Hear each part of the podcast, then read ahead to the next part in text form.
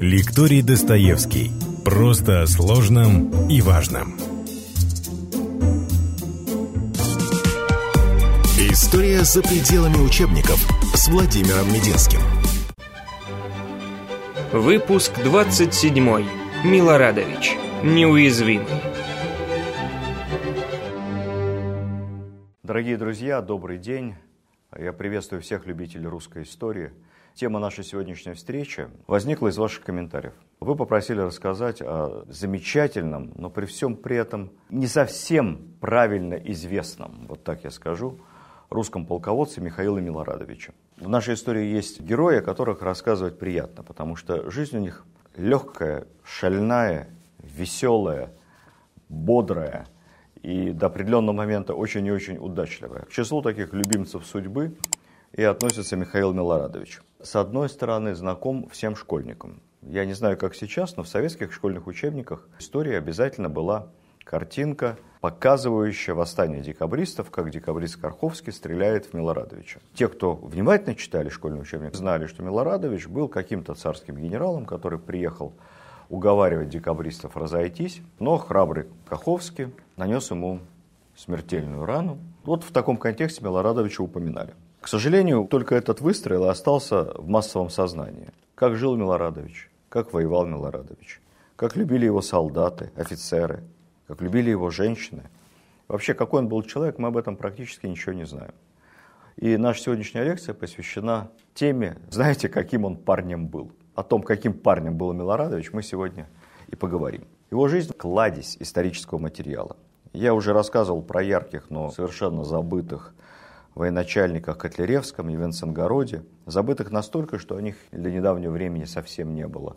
Ни фильмов, ни книг художественных. Очень мало сохранилось воспоминаний, мало научных трудов. Что касается Милорадовича, с этим ситуация обратная. Он упомянут, помимо школьного учебника, в огромном количестве научных трудов, воспоминаний, писем, художественных произведений, романов. Фигурирует классическом советском фильме «Звезда пленительного счастья», в новом фильме о декабристах, очень даже, на мой взгляд, неплохом, «Союз спасения». Наконец, Миколарадович – герой бесчисленного множества баек и анекдотов. В общем, рассказ о нем без малейшего ущерба качеству, конечно, мог бы затянуться на долгие-долгие часы. Я постараюсь выбрать для вас самое интересное и еще раз представить его как человека. Человек это был очень яркий. Я не буду создавать искусственный образ непогрешимого героя без страха и упрека.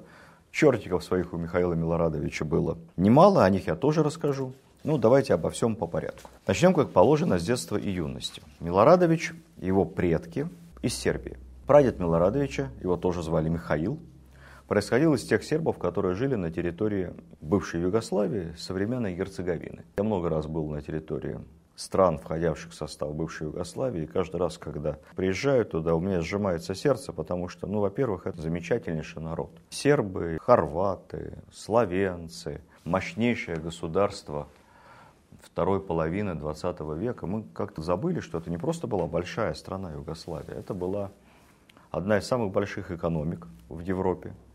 Мне кажется, что по экономическому потенциалу точно входившая в пятерку-шестерку экономически развитых стран Европы в 60-е и 70-е годы. Экономика Югославии была сопоставима в те годы с экономикой Испании, для понимания. По военному потенциалу армия Югославии – это просто сильнейшая армия континентальной Европы, уступающая только Франции, и то за счет того, что у Франции ядерные силы. Потом произошла трагедия в 90-е годы. Мы помним с вами и эти чудовищные бомбардировки Белграда. Там до сих пор стоят разрушенные здания, их сознательно не восстанавливают, чтобы все сербы помнили о том, что им прилетело от НАТО в свое время. Мы помним гражданскую войну, которая развернулась на территории Югославии, когда действительно брат шел на брата, чудовищная резня. Сейчас лоскутное одеяло. Мы сбиваемся со счета, сколько там сейчас государств, потому что часть из них признана, что-то не признано, много автономий, входящих одна в другую, об этом можно долго рассказывать. Честно говоря, обидно, я надеюсь, что со временем урегулируются все отношения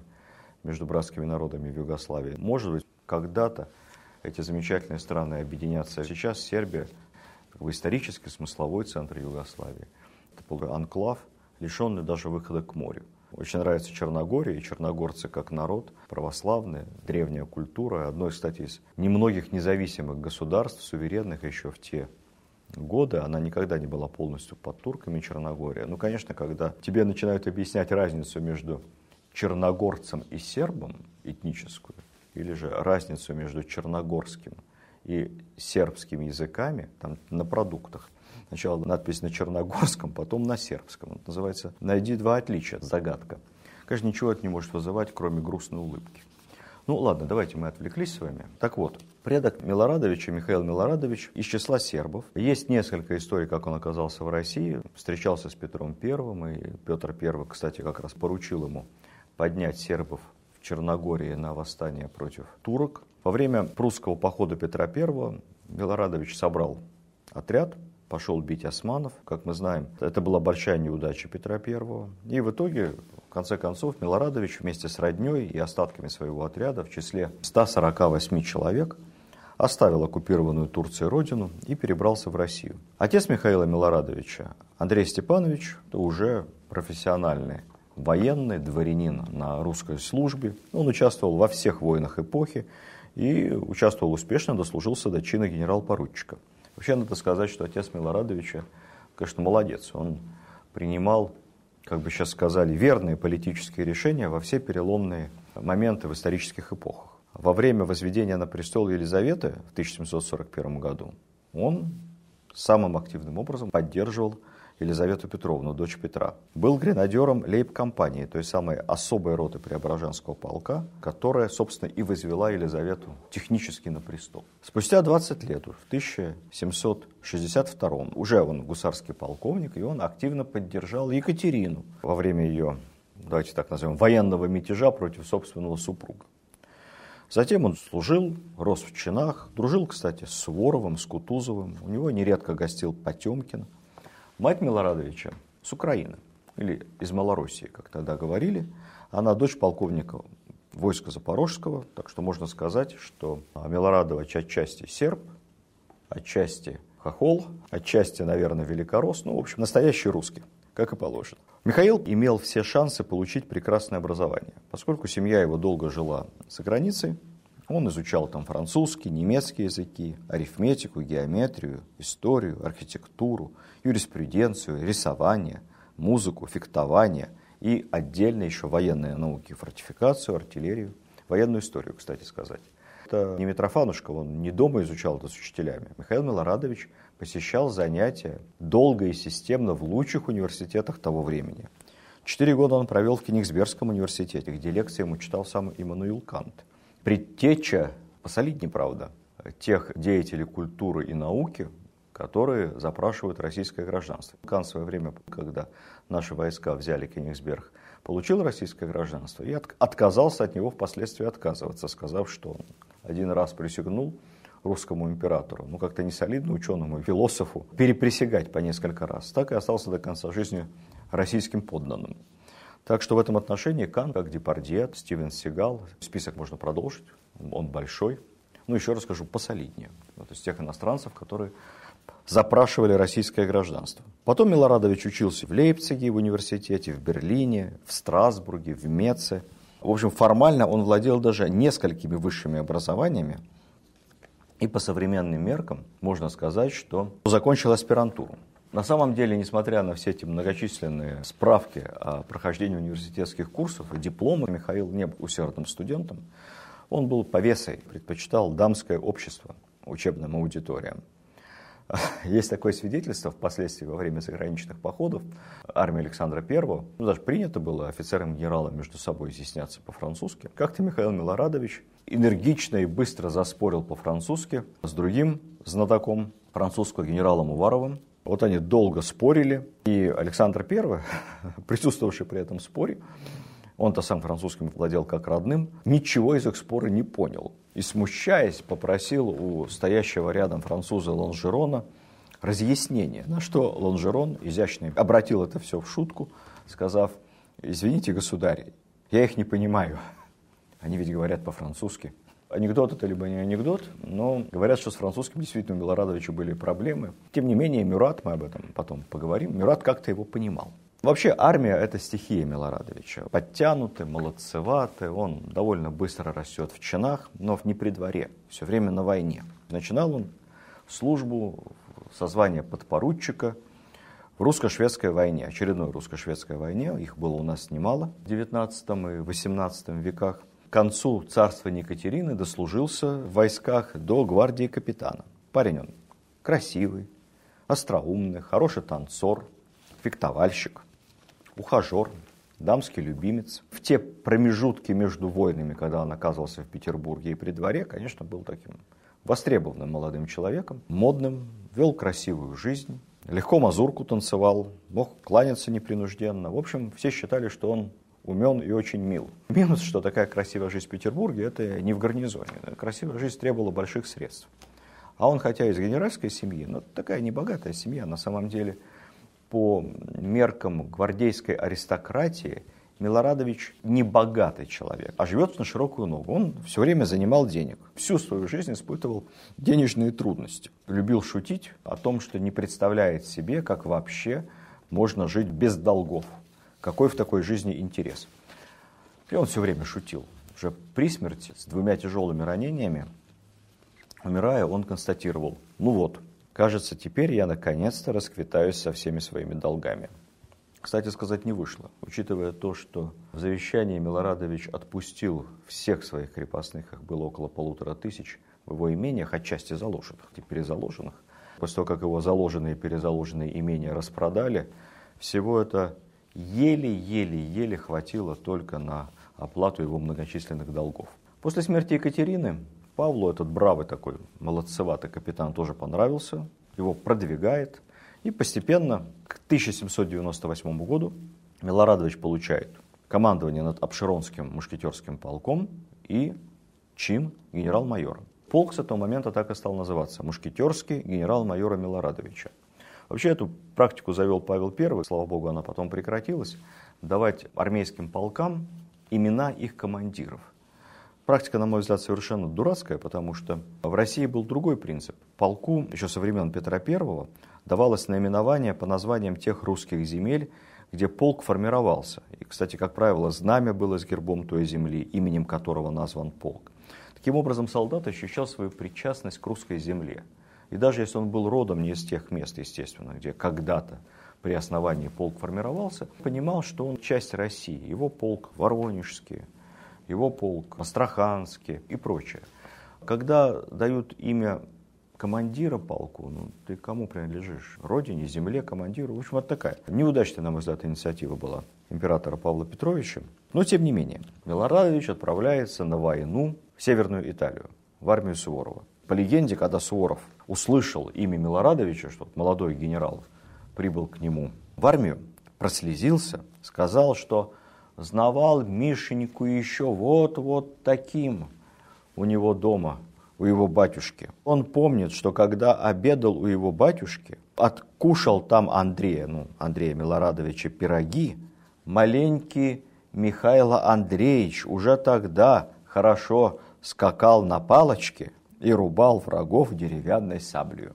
Это в данном случае я просто цитирую воспоминания, ничего не утрирую. Если говорить серьезно, то итальянская компания сыграла решающую роль в становлении Милорадовича как боевого генерала. Очень быстро стал любимцем Суворова и был одним из тех очень немногих, на самом деле мы их можем насчитать 2, 3, 4 всего боевых офицера, тех, которых Суворов при всех публично называл своими лучшими учениками. Милорадович брал находчивостью, удалью. Кстати, именно при Суворове судьба свела двух его любимцев и двух очень похожих по характеру людей, Милорадовича и Багратиона. Они, кстати, были примерно ровесниками. Всегда примерно в одних чинах. Багратион немного опережал Милорадовича. И всю жизнь они соперничали друг с другом. То есть такие были друзья, конкуренты. Милорадович, надо сказать, совсем не штабной генерал. Мало коптел над картами и не считал себя великим штабным стратегом. Стихия Милорадовича – это бой, командование войсками. Храбрец невероятный. Только в одном из боев с французами Милорадович потерял под собой двух лошадей в рубке, генерал в рубке, сломал саблю, потом со знаменем в руках повел гренадер в штыки. Можете это представить? Кстати, во время этого самого славного боя Милорадович как-то очень помог тактически своей атакой гренадерской великому князю Константину Павловичу, сыну императора Павла. Это тот самый, который должен был стать императором России после скоропостижной неожиданной смерти Александра. Тот самый, который откажется от русского престола, останется в Польше, из всего этого замеса и возникнет в итоге событие 14 декабря 1725 года на Сенатской площади. Так вот, Константин Павлович подружился с Милорадовичем. Константин Павлович был очень благодарен ему за помощь, за поддержку во время итальянской кампании. Как-то говорил в одной из своих предыдущих лекций, сын императора был при армии. Тогда была вредная привычка у императоров всероссийских отправлять своих сынов служить и зачастую служить в зону боевых действий. И Константин Павлович настоящий боевой офицер, о котором очень неплохо отзывался сам Суворов. Суворов обожал решительных офицеров, и он, конечно, Милорадовича очень ценил, доверял ему, как и Багратиону, самое ответственное задание. Во время перехода суворовских войск через Альпы и перехода через Сен-Готард связан такой эпизод, описанный во многих воспоминаниях. Спускаясь с крутых гор прямо в долину, занятую французами, солдаты заколебались. И тогда Милорадович воскликнул, ну что боитесь? Ну тогда смотрите, как возьмут в плен вашего генерала. И далее на спине, как написано, закутавшись в плащ, покатился с заснеженного утеса прямо вниз. Я полагаю, что на спине это так литературно выражаясь, скорее всего, это было на другой части тела, но, так сказать, быстро и неожиданно. Солдаты, естественно, тут же плюхнулись на спину и с оружием последовали за ним, и таким образом, как написано, в буквальном смысле слова свалились французам, как снег на голову.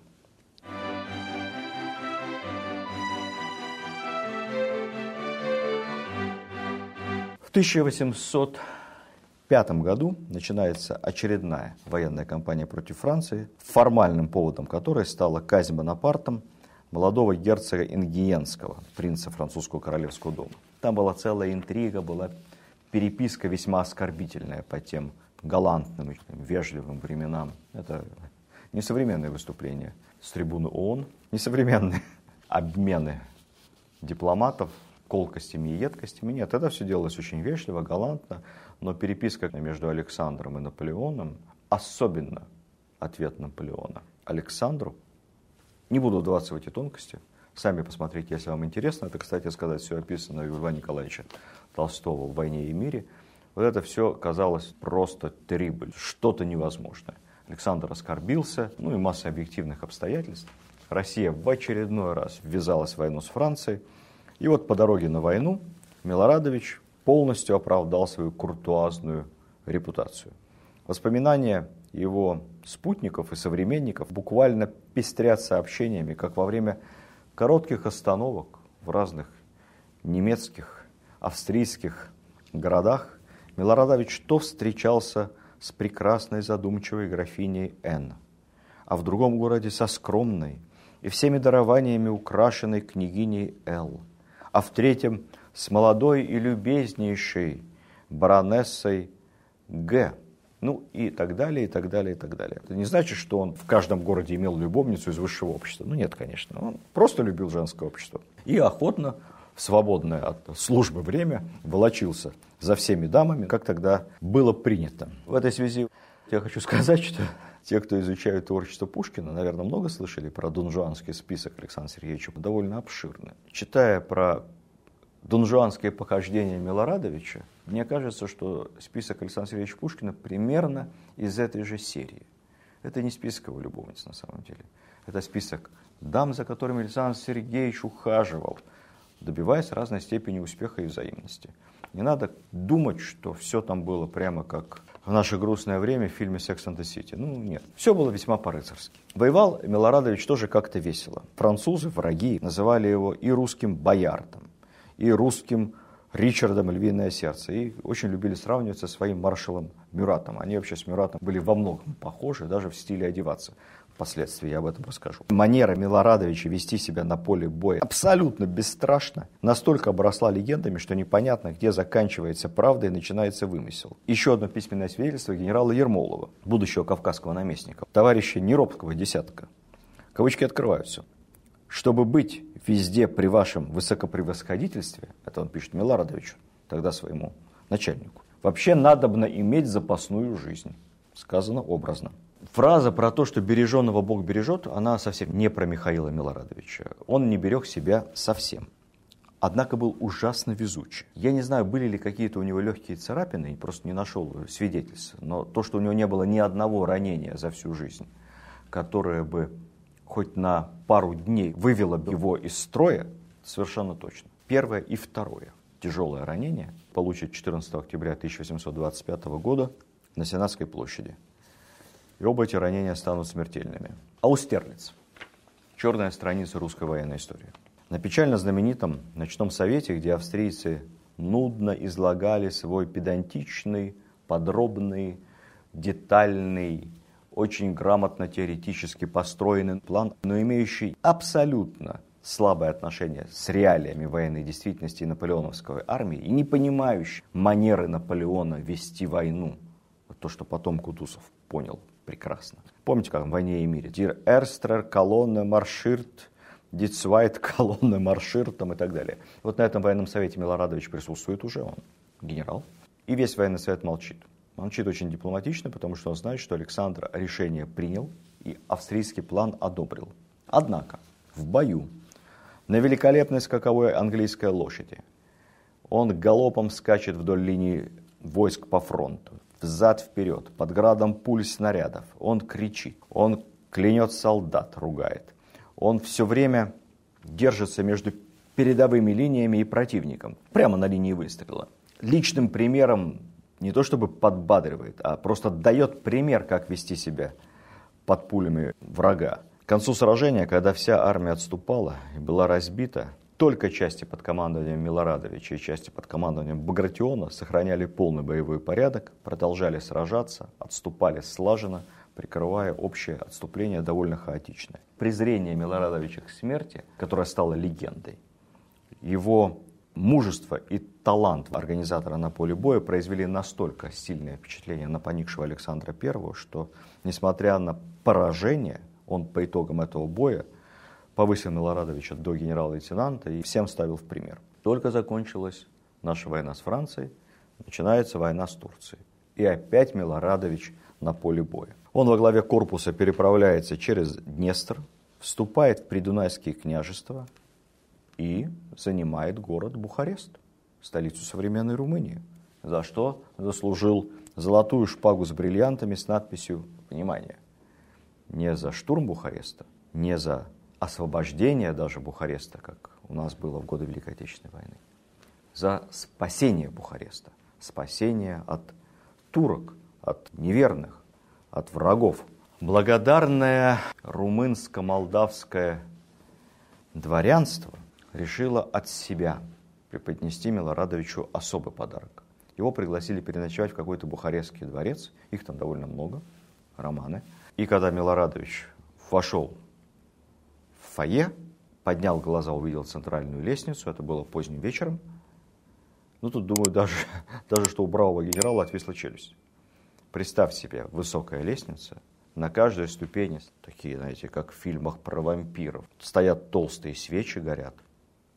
А рядом с этими свечами на каждой ступени, с двух сторон, по отрубленной голове турка. Граф Дракула, он примерно из тех мест. Такой подарок генералу. Милорадович скомандовал голову убрать, тут же все захоронить, полы помыть, безобразиями больше не заниматься. В 38 лет он становится полным генералом, генералом от инфантерии. И еще раз отмечу, вся карьера Милорадовича, все его повышения только на поле боя.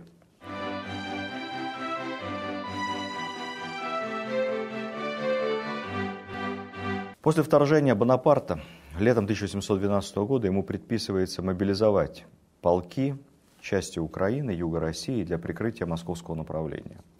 Задача была собрать почти 40 тысяч пехоты, 4 тысячи кавалерии, но реально собранные мобилизованные войска Милорадовичем оказались в силу многих обстоятельств гораздо скромнее, все-таки его стихия боя, в меньшей степени все-таки оргработа, но он успевает только к Бородинскому бою со своим мобилизованным корпусом, то его участие в Бородино – это просто какая-то сказка. В Бородинской битве он командует правым крылом армии Барклай де Толли. Ну, естественно, как всегда, геройствует. Я говорю это без всякой иронии. Когда вокруг Барклая ложится множество ядер, Он бросил своим адъютантам. «Хм, Барклай хочет меня удивить храбростью». И выехал еще дальше на передовую. Якобы повелел подать себе туда завтрак. Кстати, вполне готов это поверить. Пули несколько раз сшибли султан с его шляпы. Под Милорадовичем во время сражения убили несколько лошадей. Один из его ординарцев все время возил за ним кисет с табаком. Он такой был злостный курильщик. «Ну-ка, набей мне трубку», — сказал Милорадович, протягивая трубку ординарцу. В этот момент трубка, набитая до половины, выпала из рук ординарца. Ему ядром, стоящему в метре от Милорадовича, оторвало голову. Милорадович покачал головой и не двинулся с места. Другой ординарец подобрал трубку, набил ее как положено и передал генералу. Я не склонен думать, что русские генералы рисковали своей жизнью по-пустому. Скорее всего, имел место действительно массовый, абсолютный героизм всех русских воинов, от солдата до главнокомандующих армиями. Бросился в атаку со знаменем в руках и погиб генерал-майор Тучков IV. Увлек за собой батальон и погиб на батарее командующий артиллерией генерал-майор Кутайсов. Со шпагой пошел на французские штыки. Был взят в плен, весь израненный генерал-майор Лихачев. Этот список можно продолжать дальше, дальше и дальше. И дойти и до Багратиона, и до Барклая, под которым убили несколько лошадей, и до Милорадовича. Только своим абсолютно бесстрашным поведением они внушали солдатам уверенность, что мы победим. После Бородино Кутузов назначает Милорадовича командующим арьергардом. И вот тут у Михаила Андреевича обнаружился не только талант военачальника, но и талант, как бы сейчас сказали, переговорщика. Не дипломата, переговорщика. Авангардом французов командует Мюрат. И вот с Мюратом у командующего арьергарда Милорадовича сложились какие-то немыслимые по сегодняшним дням высокие отношения. Они постоянно встречались вдвоем, не спешиваясь, на лошадях беседовали, с глазу на глаз, по-французски, без переводчиков, между боями. Перед вступлением в Москву Милорадович сумел каким-то образом договориться о перемирии. Он напугал Мюрата, что в противном случае я буду драться за каждый дом и улицу, оставлю вам Москву в руинах. Французы не хотели получать город в руинах и разрешили русским выйти. Причем выход проходил таким образом. Если мы возьмем улицу Арбат, то вот колонна русского арьергарда Милорадовича еще не покинула Арбат. Представьте себе эту не очень длинную улицу. А с другого конца уже заходил авангард французов. Они видели друг друга. Но уличных боев не было. Далее Милорадович приказывает отступать к бронницам, чтобы ввести врага в заблуждение по поводу истинного маршрута отхода главных сил русской армии и параллельно прикрывает нашу армию, уходящую к Тарутино. Все это происходит при спонтанных перестрелках. И вот как-то раз когда Мюрату вздумалось демонстративно под выстрелами русских часовых откушать кофе, что Милорадович увидел подзорную трубу, он тут же выезжает за нашу цепь, говорит так, Мюрат хочет удивить русских, стол мне сюда, разложите приборы, я сажусь обедать под пулями. Вполне в стиле Милорадовича. Во время такого обеда как-то его спасло только чудо. Он, привстав, повернулся к своим офицерам, не знаю, на чем он сидел, там на барабане. И в эту самую секунду, буквально в сантиметрах от него, где он сидел, пролетело ядро и убило кого-то за спиной в тот момент, когда он вот так вот наклонился. Вот что пишет в своих записках храбрец Ермолов. Генерал Милорадович не один раз имел свидание с Мюратом, королем неаполитанским. Из разговоров их легко было заметить, что в хвостовстве не всегда французу принадлежало первенство. Мюрат являлся одетый по-гешпански, в вымышленном, приглупом наряде, с соболиной шапкой, в глазетовых панталонах. Милорадович навстречу ему, на казачьей лошади, с плетью, с тремя шалями разных ярких цветов, не согласующихся между собой, которые концами были обернуты вокруг его шеи и на ветру вовсю развивались по воле ветра. Третьего подобного, тут Ермолов ставит деликатно многоточие, мы можем понять, третьего подобного не было ни в одной армии. Однако итогом этих встреч двух модников-фанфаронов стало то, что начальник французского авангарда Мюрат напрочь утратил бдительность. Чем и воспользовался Милорадович, начальник русского арьергарда. Отходящая армия оторвалась от противника и исчезла. Неаполитанский король был одурачен, обведен вокруг пальца – Несколько дней французы вообще не знали, куда делась русская армия. И, как потом вспоминали, преследовали какие-то несколько казачьих сотен, которые для виду поднимали пыль, уходя в другом направлении.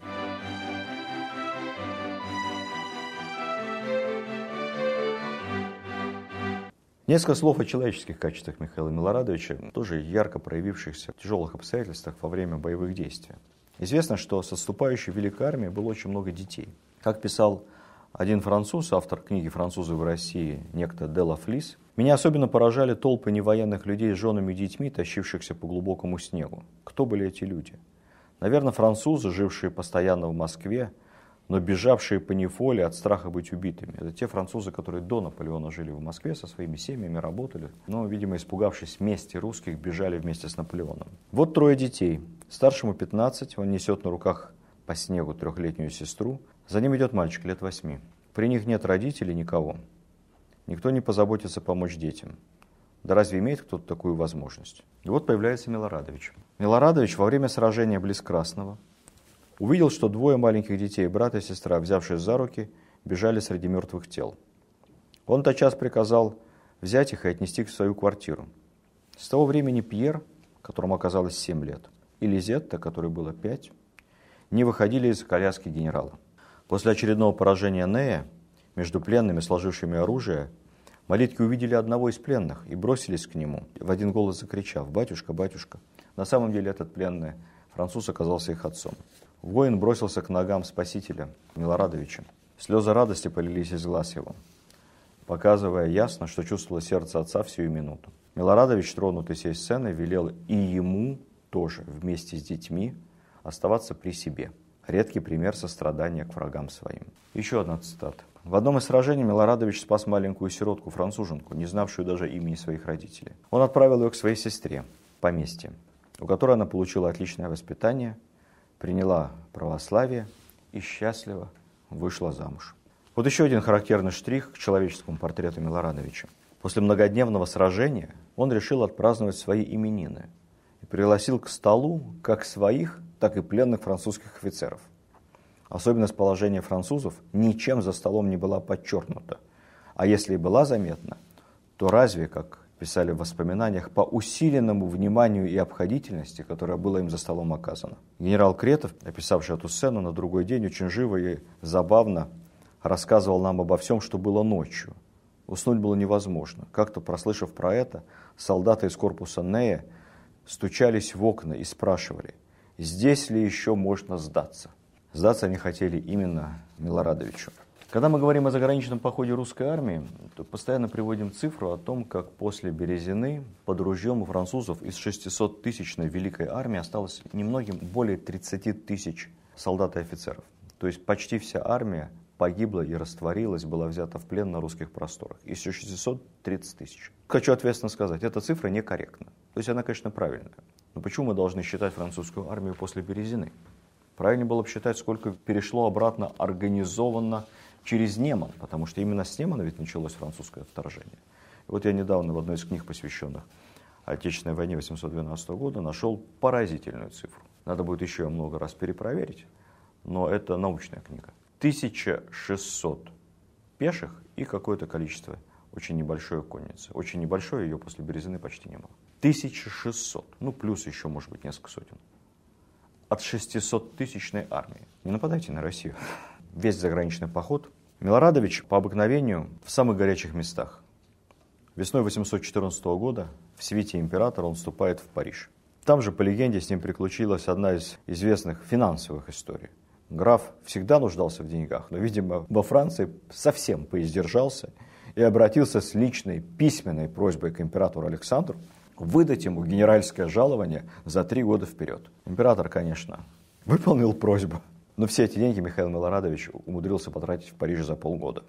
Ну, на что, я думаю, вы, зная его характер, можете сами догадаться. Кстати сказать, после смерти Кутузова именно Милорадовичу Александр I предлагает возглавить русскую армию.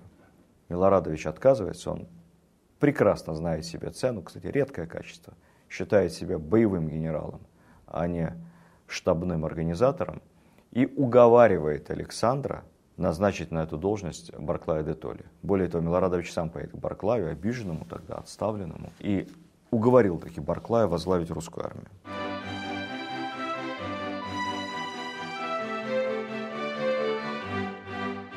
Несколько слов о жизни его после заграничного подхода. В 818 Милорадович становится военным губернатором Санкт-Петербурга, членом Государственного совета. По собственной инициативе он готовит проекты отмены крепостного права. Он становится президентом Театрального комитета России. Под его руководством проведена реформа театров. Интересная история. Руководит строительством Санкт-Петербургского цирка.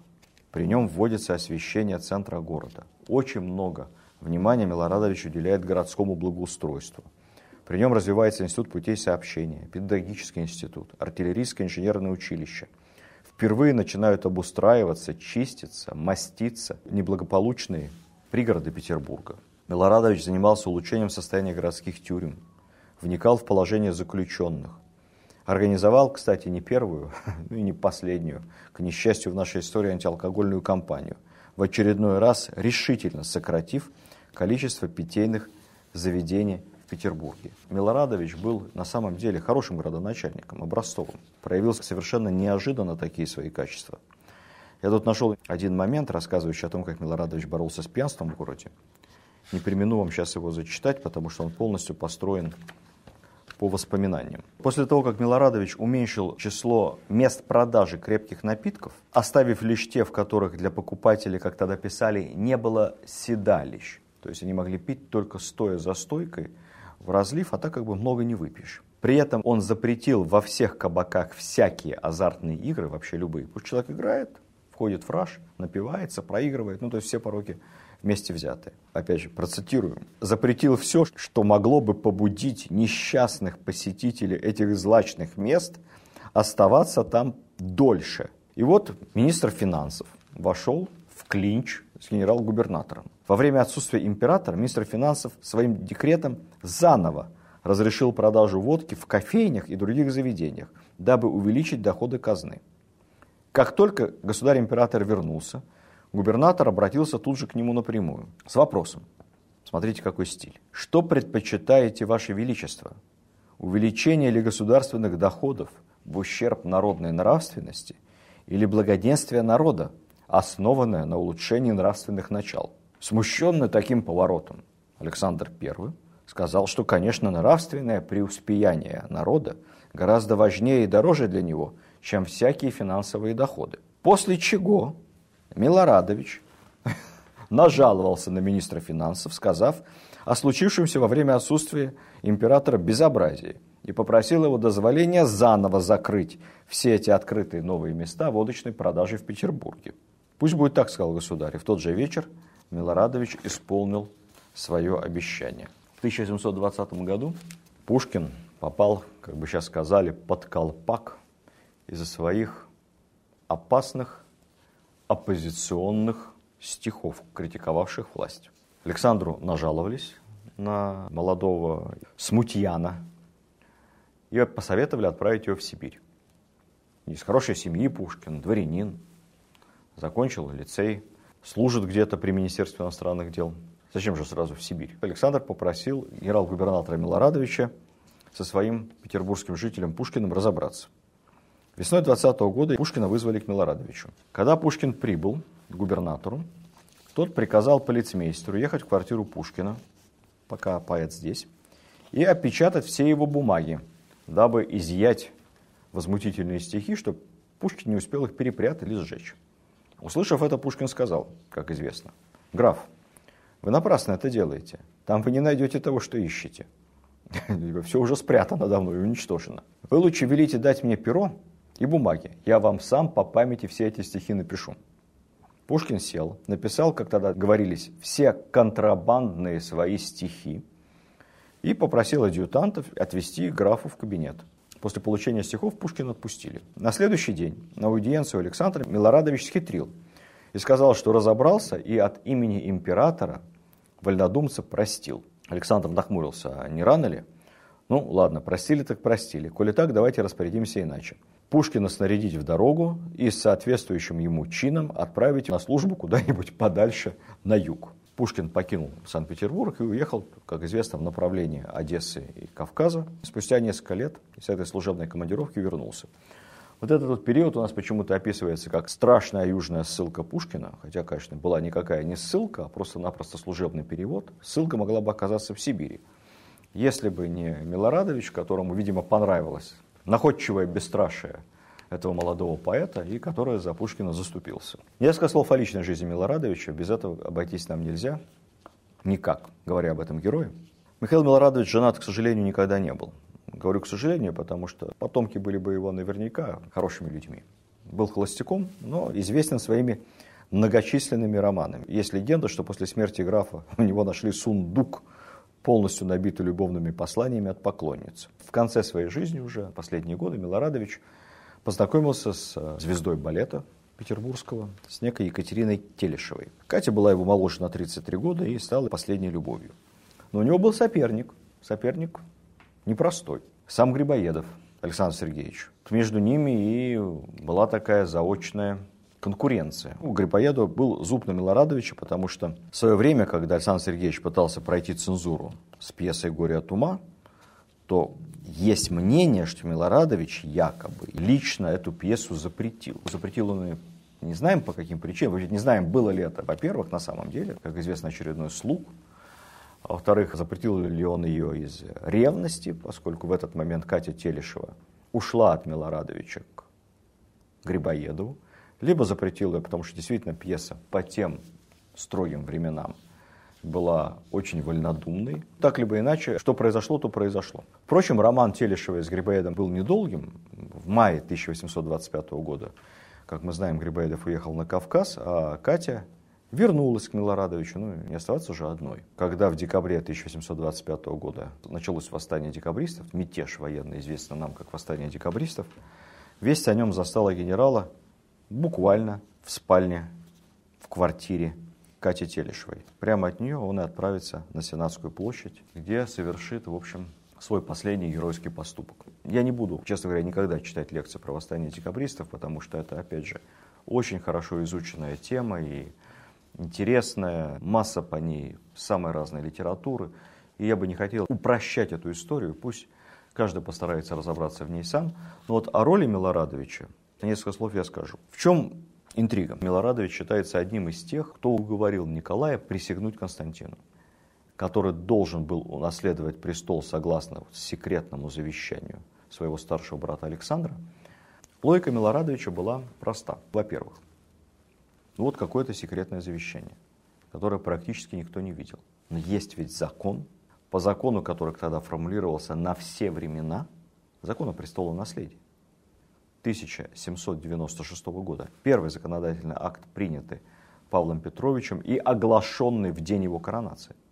По этому закону наследовать должен был Константин, поскольку у Александра нет законных детей, значит, соответственно, следующий по очереди брат – по закону Константина. От Константина нет письменного отречения.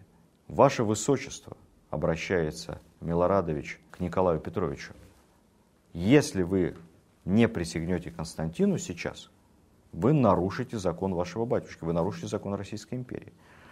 Ну, за этим, наверное, стояло и другое. Все-таки Милорадович прекрасно понимал, что Константин боевой офицер. Константин очень популярен в армии, популярен в гвардии. Константин, в конце концов, друг Милорадовича. Вспомните итальянский поход, их особые отношения. А Николай, ну, его восшествие на престол может вызвать смуту среди гвардейцев. Николай не популярен и как бы не очень законен. Все это Милорадович понимает. Дальше события развиваются, как вам прекрасно известно, как снежный ком. Утро 14 декабря 1725 года Милорадович в квартире балерины Телешевой ему говорят о том, что мятежные войска вышли на Сенатскую площадь. Есть приказ императора срочно ехать, собирать верные войска. Он верхом скачет в казармы лейб-гвардии конного полка и начинает уговаривать лейб-гвардейцев срочно строиться и выходить на площадь в противовес мятежникам. Однако там тоже брожение. Вроде бы и не отказываются лейб-гвардейцы, но и как-то все очень медленно седлают лошадей, не торопясь. Милорадович психует, говорит, ну, коль так, пока вы здесь ковыряетесь, я сам пойду разберусь. И опять же верхом скачет на Сенатскую площадь. И вот Милорадович один перед построенным каре мятежников. Солдаты обращаются, он, вы меня помните? Вы помните меня? И начинает перечислять. Вы помните Нави, вы помните Аустерлиц, вы помните Сен-Готард, вы помните Бородино, вы помните взятие Парижа. 52 сражения, как посчитали историки, в которых лично Милорадович участвует. И ни одного ранения. «Я не вижу здесь русских солдат», — кричит Милорадович. «Русские солдаты верны своему императору. Русские солдаты верны присяге». Милорадович невероятно популярен в армии. Когда он еще не начал говорить, когда он только подскакал к каре, все каре, все, кто его видели, без команды взяли на караул. Солдаты начинают колебаться. И тут мы знаем с вами, избежавшись ранения более чем в 50 сражениях, он тут же получает два. Одну пулю в спину от декабриста Каховского, а после этого, малоизвестно, и второе ранение. Милорадович не упал с лошади. К нему подбежал князь Оболенский и ударил его штыком, нанеся ему вторую смертельную рану. Тем не менее, 54-летний генерал не умер сразу. Было пробито легкое, были разорваны все внутренности, но он как-то доскакал до своих, его уложили, отнесли в помещение. Он остался верен себе до последнего. Когда врачи извлекли пулю, Милорадович, еле шевелящейся рукой, поднес ее, рассмотрел и, увидев, что она пистолетная, а не, из ружья, воскликнул «Слава Богу, эта пуля не солдатская. Теперь я совершенно счастлив». Он был счастлив, что это не его солдаты выстрелили ему в спину. Умирая, он продиктовал завещание, по которому освободил всех своих крестьян и скончался. Милорадович похоронен в Александро-Невской лавре, потом его перезахоронили в Благовещенской усыпальнице лавры, прямо рядом с его могилой его учителя Александра Суворова. Еще при жизни имени Милорадовича был назван один из островов в Тихом океане. Этот остров открыл Фадей Беллинсгаузен и назвал его именем. В настоящее время он входит в состав французской Полинезии. В советские времена Милорадовича вспоминали только как генерале, который пытался остановить декабристов. Нет ни улиц, ни площадей, ни скверов, ни памятников. Лишь несколько лет назад бюст ему установили в Санкт-Петербурге. Недавно вышла еще хорошая книга.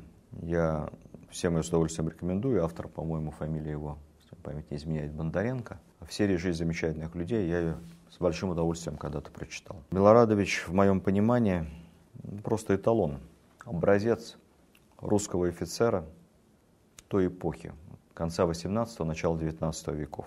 Благородный, блестящий, совсем не чужды мирских радостей, образованный, свободный, представитель того самого непоротого поколения, как и декабристы по большому счету. Беззаветно любящий свою родину. Никогда ничего не боявшийся. На его гербе было написано «без страха и упрека». Это не фраза. Это действительно, наверное, смысл его жизни. И еще последний штрих. Милорадовича было много боевых наград – но была одна, которой он гордился особо и всегда носил ее на своем мундире. Вообще он был первым генералом в русской истории, который эту награду получил. Получил ее непосредственно из рук императора. Это был солдатский Георгиевский крест. Знак, с одной стороны, особой любви к нему солдат, особого доверия, готовых, как говорится, хоть к черту на рога, если их ведет любимый командир – а с другой стороны, это был знак того, что он всегда во всех обстоятельствах ведет себя как, как обычный солдат, как истинный воин, защитник Отечества. Вот такая история. Я надеюсь, что после нее вы узнали об этом замечательном человеке чуть больше, чем ранее из иллюстрации в школьном учебнике. Всего доброго. До следующей встречи. Видеоверсию данного подкаста смотрите на сайте достоверно.ру.